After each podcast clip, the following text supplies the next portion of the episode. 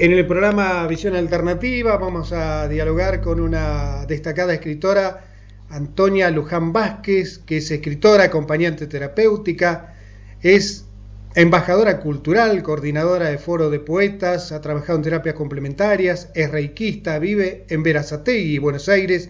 Con ella vamos a dialogar. ¿Qué tal? Muy buenas noches, ¿cómo estás, Antonia? Buenas noches, muy bien, Omar. ¿Vos? ¿Todo bien? Bien. Bueno, acá contento de poder entrevistarte a la distancia. Hemos buscado distintas alternativas tecnológicas y finalmente decidimos grabarla con el grabador convencional, ¿no? Por supuesto, viste, es así. Pero bueno, las cosas salen como tienen que salir en el momento justo y viste, si en el eh, tiempo exacto. No hay vuelta que darle. Bueno, escritora fue una de las primeras actividades que te apasionó realizar seguramente, ¿no?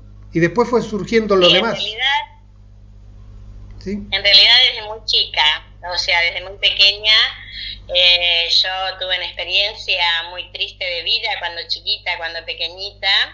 Y bueno, de ahí, eh, bueno, las heridas comenzaron a, a fluir y bueno, y de ahí comencé yo a escribir, pero en realidad nunca pensé que iba a llegar a ser una escritora. Siempre pensaba que lo que yo escribía iba a quedar para mí en mi alma y ahí estaba. Pero después, cuando yo cumplo 46 años, se suicida mi hermano de 47, éramos una simbiosis, éramos uno, en el que tuve la oportunidad ahora de, estoy presentando mi libro, El Pequeñito, que yo le llamo El Pequeño Gigante, que habla mucho de los niños, ¿no? De la niñez incomprendida. Y bueno, y fue, eso me llevó por muchos caminos en realidad, pero lo que más me llevó a ser acompañante fue que yo quería hacer una, cumplir una misión ¿viste? Es una misión. Entonces en 1991 comienzo un curso de control mental y bueno, eso me hace, ¿viste? Yo ya había en realidad escrito muchas cosas y yo decía, no es lo mío, lo mío es otra terapia. Es esto de acompañar, de, de poder ver a esos seres que parten bueno, pero con una sonrisa como la que yo te expreso, ¿no? Es por eso que yo siempre digo que esta sonrisa es lo más, ¿viste? En, mí, en mí, y la quiero contagiar al mundo. A lo mejor por eso a veces eh, digo, bueno, pensá que lo que vos tenés que hacer es esto, es tratar de levantarte con una meta, ¿viste? De ponerte un camino, pero tenés que empezar desde pequeñito. Por eso me encanta tanto ir a las escuelas y fue mi apoyo el grupo de Rosario de escritores y poetas y bueno, como fui socia fundadora y después este, fui llevando mi camino por tantos lugares y bueno, tantos premios en el Tortón y al mérito literario, que fue uno de los primeros, eh, bueno, y después eh, de España, muchísimas distinciones, pero no es por la distinción en sí, es siempre lo que hablamos. Lo que tenemos que dar nosotros, los escritores, es plantarnos en las escuelas y decir, este es nuestro lugar, porque de ahí es donde vos podés estudiar, como ser nosotros que hacemos meditación. Sabemos que en los países en que se desarrolla la meditación, cinco minutos antes, un operario, un niño, un anciano puede vivir la vida mucho mejor que nosotros. Entonces es ahí donde vos te pones a analizar y vos decís, ¿por qué? O sea, ahora con el asunto de la pandemia, que nosotros grabamos tantos audiolibros para España, y a quien le mando un hermoso saludo a, a Rodrigo, y digo, ¿por qué no podemos nosotros llegar así con los poetas del mundo, hacer, viste, ese camino que Dios nos ha impuesto, porque yo pienso que nada hace el ser humano sin que Dios lo imponga. Eh, eso de que estamos programados, sí puede ser que estemos programados, por algo estamos acá y por algo nos conocimos nosotros con tantas actividades afines. Entonces, este, eso es lo que te lleva. Bueno, pero vos también tenés una carrera, o sea, yo soy la entrevistada, pero yo te hablo, te hablo, te hablo. Mira, yo tuve programas de radio, ¿no? Eh, programas de radio, eh, todo, todo, mis trabajos son palabras del corazón. Yo cuando fui dejando, o sea, fueron siendo mis hijos, yo quería una familia unida, no como la mía, ¿entendés? Y quería que la educación de mis hijos fuera súper, que no, pero no de mandarlos a costosos colegios a lugares muy importantes, sino al lugar de los principios, donde tienen que estar los nenes, ¿entendés? El nene que está en la escuela, enseñarle por qué va a la escuela, no solamente aprender a leer y escribir, sino a convivir con otros seres que no son de su familia, que es tan importante. Y bueno, y así nació, bueno, después el matecito que yo lo, lo, agarré como, viste, como, como caballito de batalla, porque eh, a veces el escritor profundiza y, dice cosas muy amargas, ¿no? Porque en realidad nosotros lo que queremos sacar es la pena que tenemos dentro, pero no nos damos cuenta que lo que tenemos que regalar es alegría. Es alegría, o sea, yo tengo un poema que dice, arriba, arriba despierta la vida, y yo digo, sí, la vida te despierta, la vida te ayuda, la vida te sigue, pero no es de que vos estás eh, con la enfermedad o con la eh, con eso viste de la de la pesadumbre que yo no puedo. No yo puedo. Yo lo voy a hacer porque yo puedo. Yo puedo ayudarte yo puedo brindarte una sonrisa aunque no tenga bienes materiales que la gente tiene que comprender que los bienes materiales son solo bienes materiales. Bueno Haceme alguna pregunta. Sí, eh, muy lindo lo que vos me estás respondiendo y es verdad, totalmente verdad.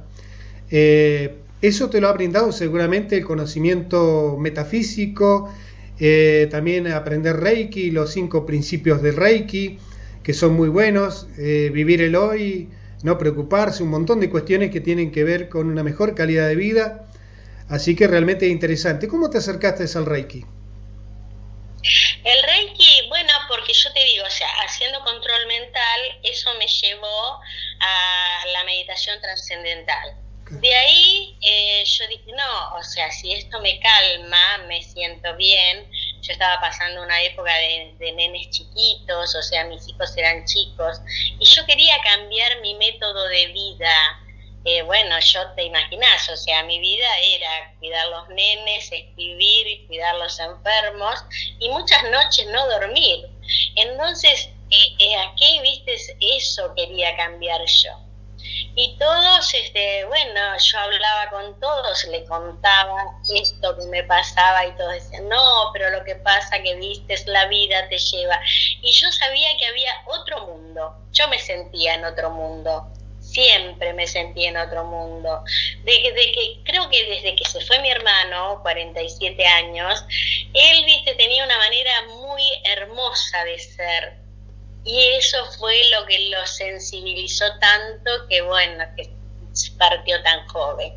Pero bueno, y me dediqué, viste, a escribir, pero escribir, a ver, a vos, a una mamá que necesita un poema para un hijo, pero para un hijo que es un adicto, que está enfermo, y que hay pocas personas, o sea, porque es enfermo, porque es adicto, lo dejan de costado, pero no le, no le enseñan realmente que vos eh, le podés dar una mano y que vos podés estar al lado de él por eso te digo que con la presentación, en mayo yo presento este pequeño gigante, lo presento en la Facultad de Humanidades en Rosario.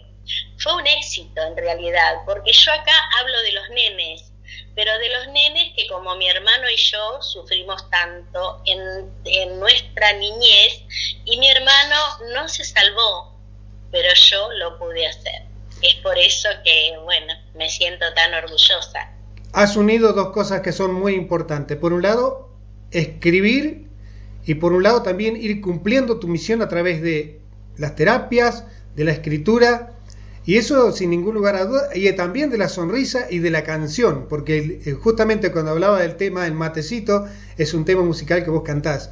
Eh, por eso que tu vida, tu sonrisa, seguramente a aquellas personas que acompañaste como acompañante terapéutica, le ha hecho mucho bien, porque es cuando más la necesitaban, ¿no? En esos momentos jodidos de la vida, que alguien te acompañe, te sonría y te diga, hay esperanza, hay que vivir, hay que sentir, hay que disfrutar de este presente que tenemos, a pesar de todo, se puede, ¿no? Por supuesto que se puede, pero es eso, después de la pandemia, cuando grabamos tanto, que hicimos un libro y todo lo demás, o sea, eh, nosotros notamos de que en este último encuentro en Rosario, que la gente estaba como desmotivada, vamos a decir así. O sea, que había gente de todos los países pero que, viste, se estaba la inquietud, viste, que no era una cosa como los encuentros anteriores, porque nosotros eh, 20 años cumplimos este año de presentar eh, todos los años un libro con gente del mundo. Entonces yo digo, ¿por qué? O sea, ¿qué pasa? Eh, bueno, y ellos vos no sabés, a mí los escritores siempre me dicen que de que ellos viajan, bueno, pero aparte de eso tengo algunos milagritos que te voy a contar. Eso es la parte más importante. ¿Qué te, parece, ¿qué, te, parece si en un futuro hacemos otra entrevista más profunda sobre temas que tienen que ver con la vida, con un montón de cuestiones? Pero me gustaría cerrar con, un, con una frase tuya, con un pensamiento, con algo que nos dé fortaleza para vivir, ¿no? para vivir. Mira, yo tengo un poema acá que se llama Aún quiere ser mi amigo. Y yo te lo voy a leer porque es como, viste, es como un ruego. Vamos a, vamos a hacer una cosa, lo vamos a hacer expansivo a todos los oyentes que escuchen este audio a través de nuestro programa Visión Alternativa por FM Caspas y también a los que nos escuchen a través de las redes sociales. Te escuchamos. Bueno, está bien. En realidad le mando un saludo. Un saludo al mundo, porque a mí me gusta saludar al mundo. Porque pienso que en todos lados nos escuchan. No somos solamente, viste, este, bueno, es un mundo grande y tenemos que llegar a él. Dice, hoy quiero saber por qué sos mi amigo. Te ha deslumbrado quizás el palacio en que vivo. Las joyas que guardo en aquel cofre viejo y hermoso que deja destellos en tus ojos tibios los viajes que hago a New York o a París para encontrarme con otros amigos. El automóvil nuevo en el cual viajas orgulloso porque eres mi amigo. El reloj de oro que te regalé, grabado tu nombre junto con el mío. Sabes, yo no soy de aquí. El palacio me lo prestaron para mi estadía en este lugar. Las joyas son frutos de la tentación. Los viajes son largos caminos en los que dejo mi enseñanza para un futuro orden vivido. El automóvil es solo apariencia. Él luce bello delante de los ojos. Deja que pasen los años y verás, se ha destruido. El reloj te lo regalé para algún día que haya partido, en otro cielo sabré que eras mi amigo. Pues bien, ahora que ya sabes quién soy, ¿Quieres seguir siendo mi amigo? Si dices que sí, mi alma cantará porque te quiero mucho, sabré que no te he perdido. Si dices que no, buscaré un nuevo amigo. Pero recuerda, en el universo quedará vibrando tu nombre y el mío. Qué lindo, realmente un aplauso. Te lo mereces. Muchísimas gracias por haber cerrado de esta manera tan hermosa nuestra entrevista del día de hoy, Antonia Luján Vázquez, que es escritora, acompañante terapéutica, embajadora cultural, coordinadora de foros de poetas y ha trabajado en terapias complementarias, reikista, vive en Verazatérica y Buenos Aires y con ella dialogamos en Visión Alternativa.